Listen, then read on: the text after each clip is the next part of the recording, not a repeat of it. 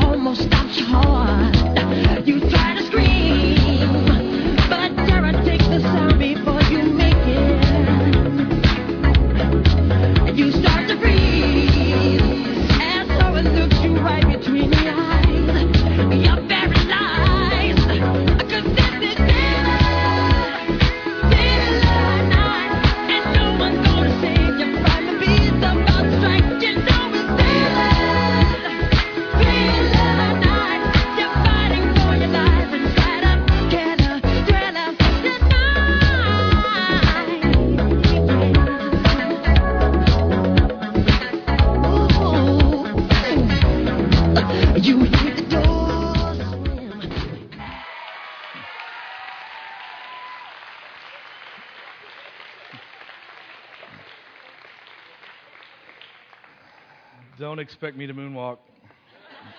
it's not going to happen. All right, they worked really hard on that, so thank you guys for doing that because I know they put a lot of work into it. So, um, have any of you all ever seen the show Preppers? Anybody seen that show? I love Preppers. Preppers is a great show. I guess because part of my personality is that personality that always wants to be prepared for any contingency. There's actually a show on TV that preps for the zombie apocalypse.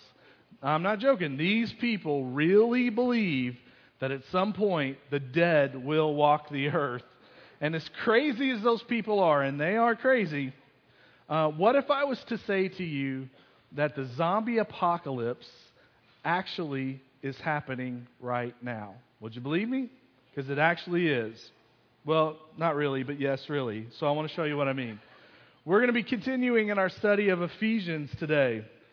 And um, if you've been with us the last couple of weeks, we've been talking about, uh, uh, in chapter 1, Paul talks about all the possessions that we have in Christ, the spiritual blessings that we have, that we have every spiritual blessing in Christ adoption, for, forgiveness, redemption, inheritance, all of that because of what Christ has done for us on the cross.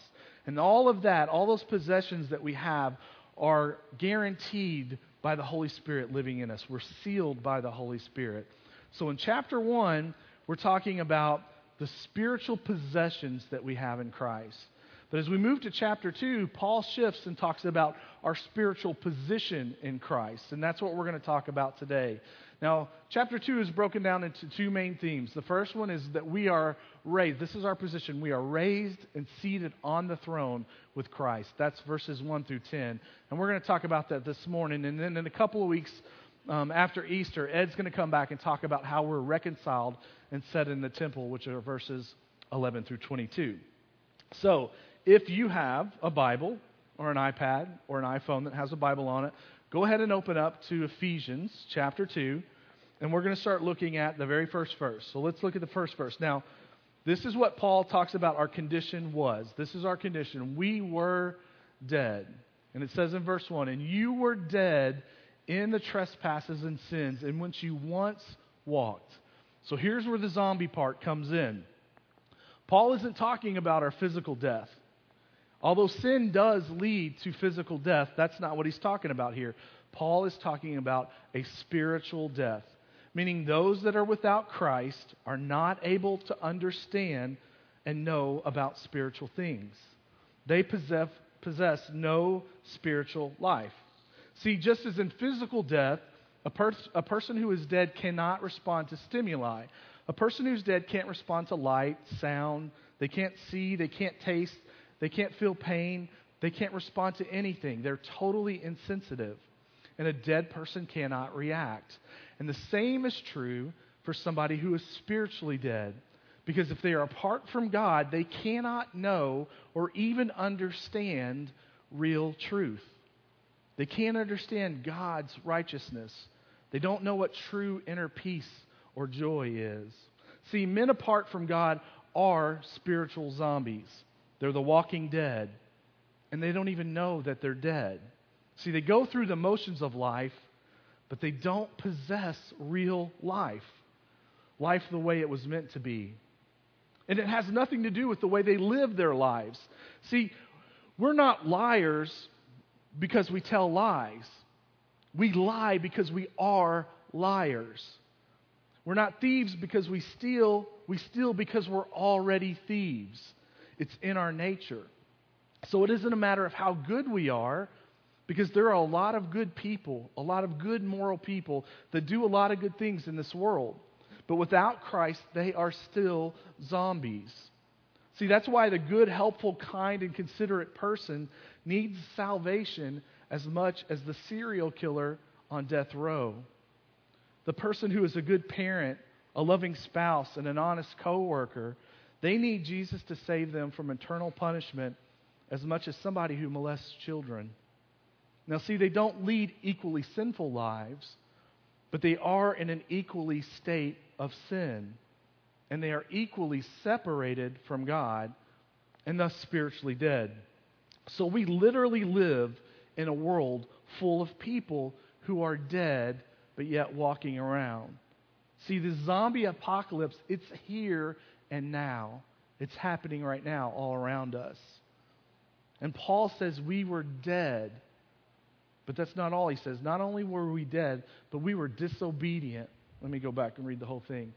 And you were dead in your trespasses and sins in which you once walked, following the course of this world, following the prince of the power of the air, the spirit that is now at work in the sons of disobedience, among whom we all once lived in the passions of our flesh, carrying out the desires of the body and the mind.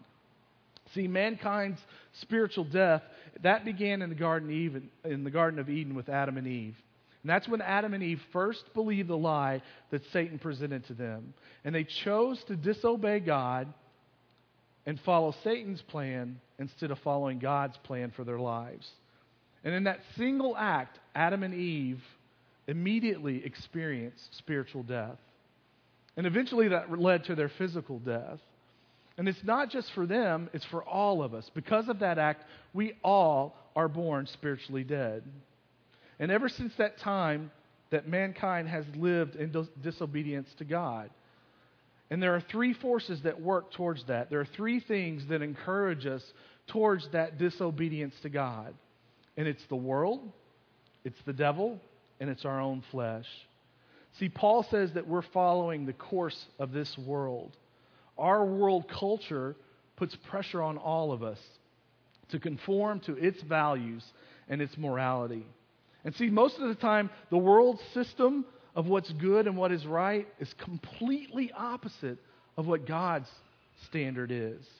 See, the world can't even comprehend God's standard because they are spiritually dead.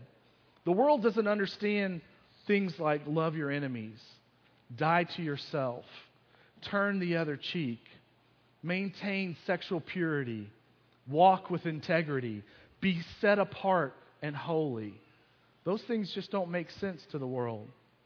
For the world, it's get all you can get, love only yourself, do what feels good, sleep together before you get married, lie to impress others around you, cheat on your taxes because everybody cheats, download music from the internet that you didn't pay for, fit in and be like everybody else. Does any of that hit close to home? See, that's not my standard, it's God's standard. John says this in chapter 1, in 1 John, uh, in chapter 2 of 1 John. He says, For the world offers only a craving for physical pleasure, a craving for everything we see, and pride in our own achievements and possessions. These are not from the Father, but are from this world. See, even for those of us who are followers of Christ, the world's standard presses in on us and it pushes us to conform. And even though we've been raised to a new life in Christ, we still often walk in the graveyard and we give in to the temptation that Satan has for us. See, the prince of the power of the air, that is Satan. That's him. He's the spirit that works in the children of disobedience. See, there is a, spa- there is a spiritual battle that go- goes on every single day for you, for all of us, for all people. Now, Satan, he's not personally at work in every person's life because he's not omnipresent like God is. But I'm here to tell you, he's got a lot of friends. He has a host of a de- demonic army that is sent out to try to convince you to follow Satan, to give in to temptation. He's working to keep us in disobedience. See, he influences the world system. He influences all of our lives. He influences those that don't follow Christ, and he influences those who do. I mean, his goal, his whole goal, is to get the whole world, believers and unbelievers alike, to become children of disobedience. And one of the best weapons that he has is the lie. It's the same lie that brought Adam and Eve down. It's the lie that says you're not worthy, that you're not forgivable, that you're not loved by God. It's the lie that says the world has more to offer than God does. That what the world offers is more valuable, more exciting, more fulfilling than God's plan for your life. And a lot of times we buy into that lie. We buy into it, and mostly because it feeds our flesh. And when Paul talks about the passions of the flesh, he's talking about our sinful nature. The nature that we are born with, our fallen nature, we're born with it. It's innate in us.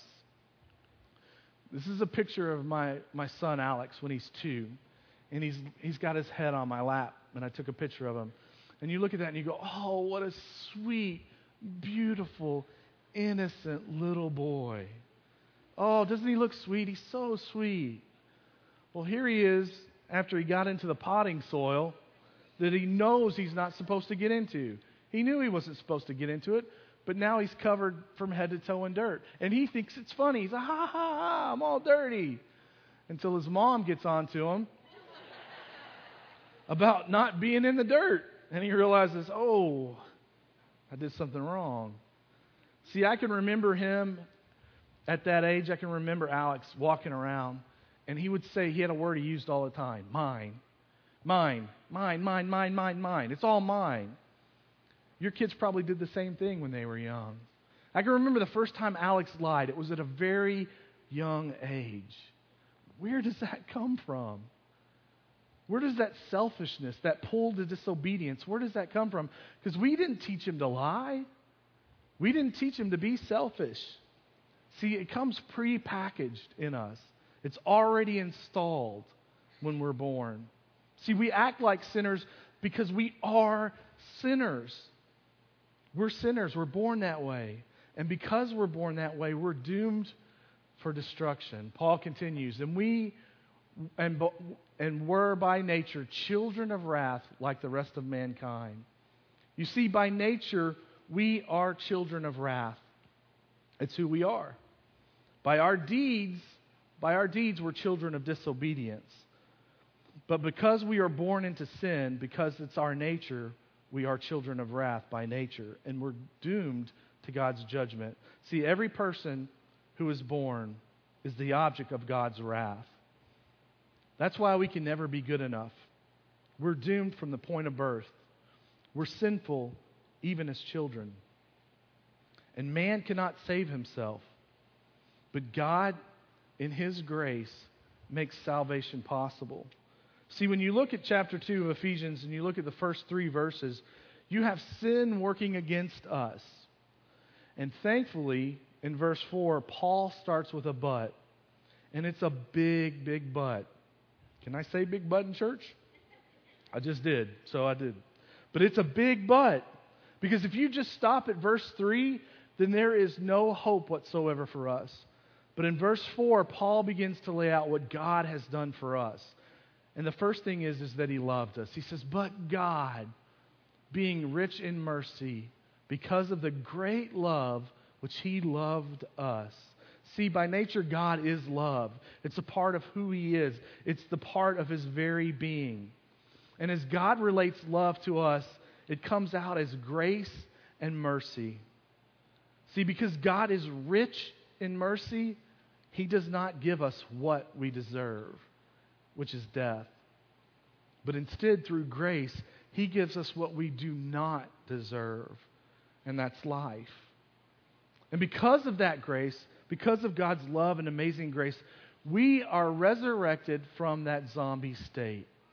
In verse 5, he says, Even when we were dead in our trespasses, God made us alive together with Christ. By grace, you have been saved. See, all of this is made possible because of the death Jesus suffered on the cross. See, it was at the cross that God displayed his hatred for sin, but his love for sinners. It's at the cross that God makes life possible for all of us who are dead. We are made alive in Christ, even when we were dead to our own sins. In the gospel, there are three times that Jesus raises people from the dead. One of them is the widow's son, the other one is uh, Jairus' daughter, and the other one is Lazarus. And in each case, Jesus says to the dead person, Get up. And they get up. See, Jesus' words have life, they bring life. God's word is life. And when a person hears God's word and he believes through the power of the Holy Spirit, that same picture of physical resurrection that happened to Lazarus and others, that same thing happens for a person spiritually who accepts the words of life that Jesus offers. See, they're no longer spiritually dead. They're no longer zombies. They are alive in Christ. Paul calls it walking in newness of life. See, for the first time, we can understand what spiritual truth is. For the first time, we can desire spiritual things because now we have God's nature in us. Now we can see godly things, things that are above, rather than things of this earth. But our spiritual resurrection is much greater than just being able to understand spiritual things. Because, see, it puts us in union with Christ. We are united to Him, united to Him. And therefore, we share in the same power of resurrection that Jesus had. And Brian talked about this last week that we have the same power within us that raised Christ from the dead. We have that power in us, it's available to us. And because God has exalted Christ, we have been exalted with him. Paul continues and he says, and raised us up with him and seated us with him in the heavenly places in Christ Jesus. See, we're not raised from the dead and left in the graveyard. In the graveyard. Because we are united to Christ, we have been exalted with him, and we are sharing his throne in the heavenly places. Now, our physical position may be on this earth, but I'm telling you, our spiritual position is seated next to Christ on the throne. So when God sees us, he no longer sees us as zombies. He no longer sees us as a dead person. He no longer sees us as sinners. He sees us as his beautiful child, holy and blameless. And he does all this to display his amazing glory, so that in the coming ages he might show the immeasurable riches of his grace in kindness toward us in Christ Jesus. See, God's purpose in our redemption is not simply to rescue us from hell. As great as that is, and that is, that is great, as great as that is, that is not his ultimate goal. His ultimate purpose in our salvation is that for all eternity, the church, those that have been saved, might glorify God's grace. That's why we exist. That's our ultimate purpose is to, glor- is to glorify God. And His grace, His way of salvation, His love for us is one display of God's endless glory. And even though our purpose is to glorify God through salvation, we really don't take much part in it. Paul says this For grace you have been saved through faith. This is not your own doing, it's the gift of God, not a result of works, so that no one can boast. We are saved only by grace, nothing else. Only by grace. I don't know what it is in us that we feel like that we have to have a part in salvation, but oftentimes we do. I think that's the way I used to think a lot. I mean, I understand God's grace in my life and that grace is salvation, but I used to hold on very proudly to the fact that it was my faith in God's grace that saved me. And what I've come to find through study is that I still have it wrong. Because what I believe Paul is saying here, when he says this is not your own doing, it's the gift of God, He's not just saying grace is not your own doing, but faith is not your own doing either. They're both gifts from God. In Romans, Paul says that faith comes by hearing, and hearing through the word of Christ.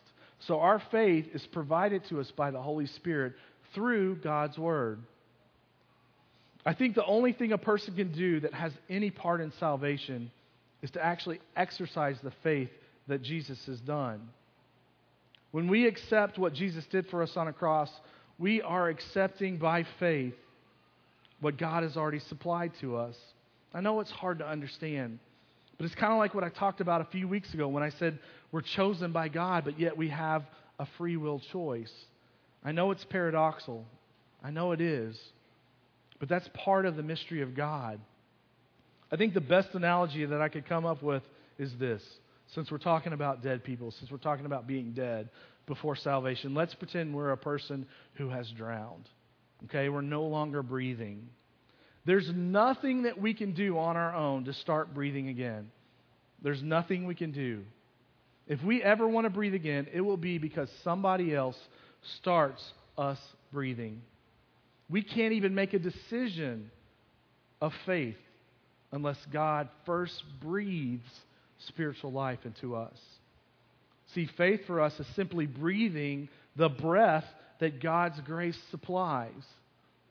Yet, if I don't exercise that faith and if I don't keep on breathing, then I bear the responsibility of not using that breath. And I suffer the consequences, which are death. Anyways, I think the point that Paul's trying to make here is that God has provided everything that we need in order to be cured from the zombie curse.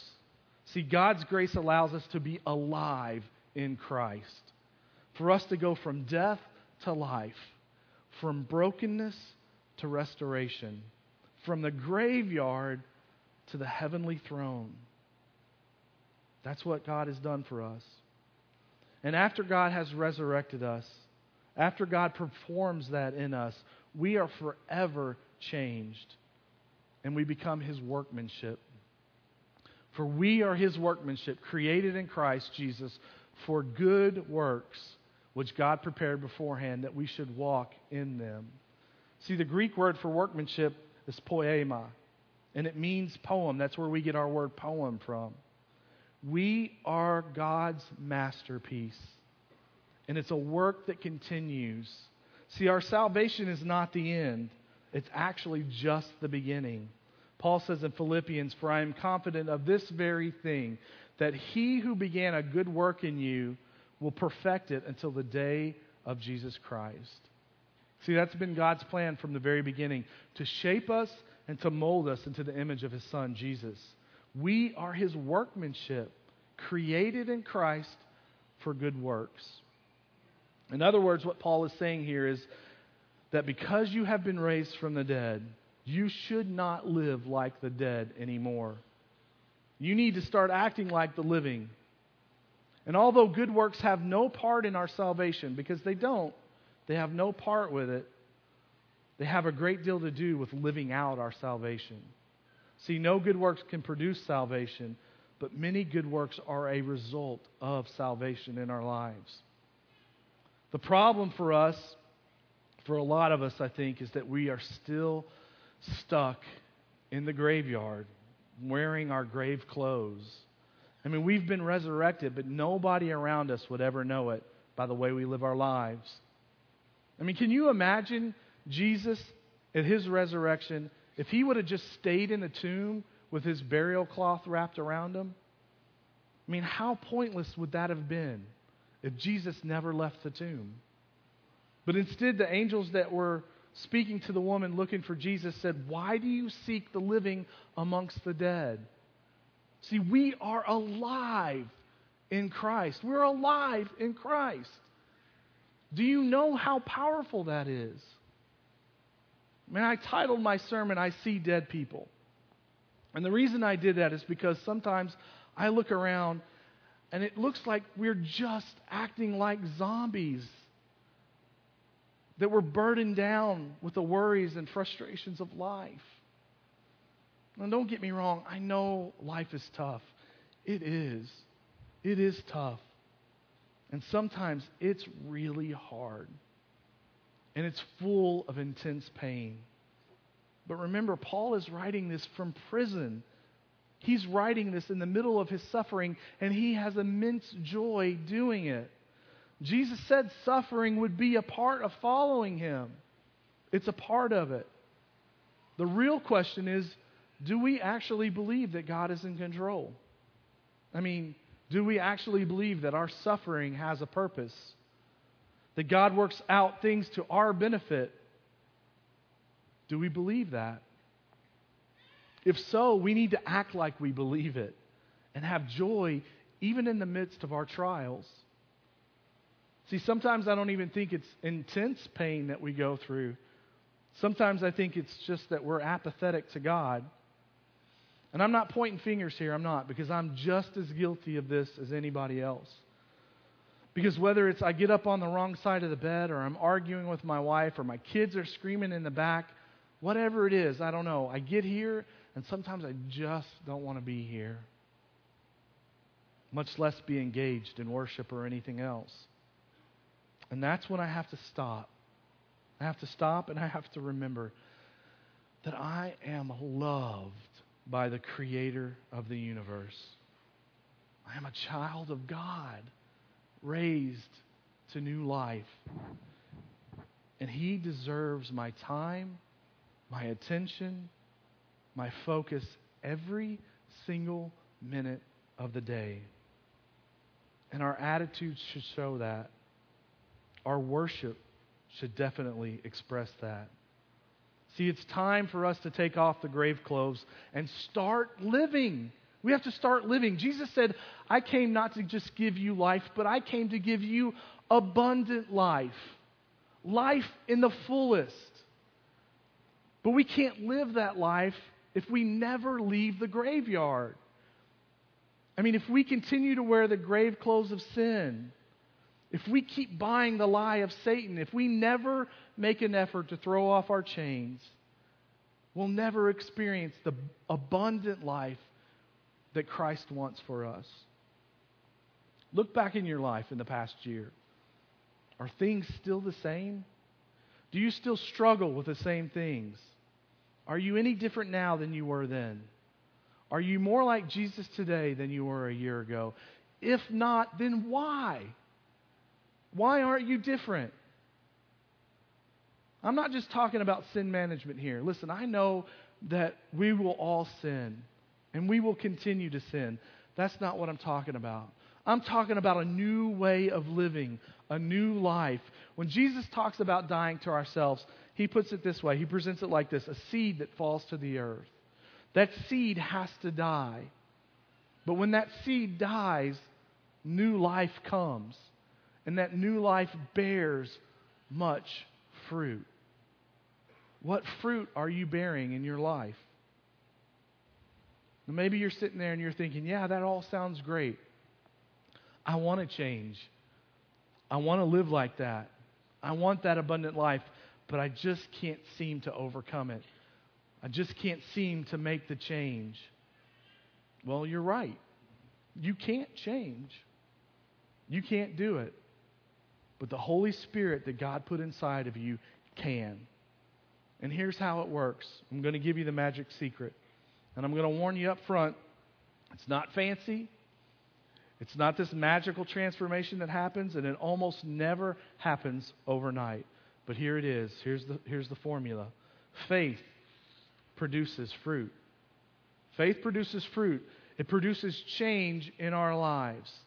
But that faith only comes through the Holy Spirit, and that only comes from hearing God's Word. That's it. That's the magical formula. Being in God's Word, knowing more of who He is, praying to Him, seeing Him in the midst of all of our circumstances. Listen, I want to encourage you if you are not reading God's Word every single day, then you are missing out on abundant life. You're missing out on it. If you want to remove those grave clothes, then you need to start reading God's Word. If you don't know where to start, ask us. We'll help you. That's what we're here for. If you don't have a Bible that you can understand, make sure you see me before you leave today. And I will make sure that you leave today with a Bible that you can read and understand. I cannot emphasize this enough. Being in God's Word is what transforms our lives. That's the only way.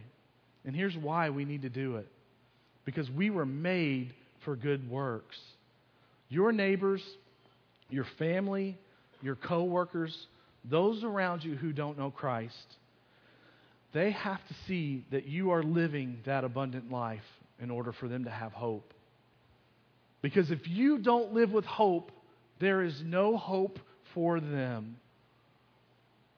Do you hear what I'm saying?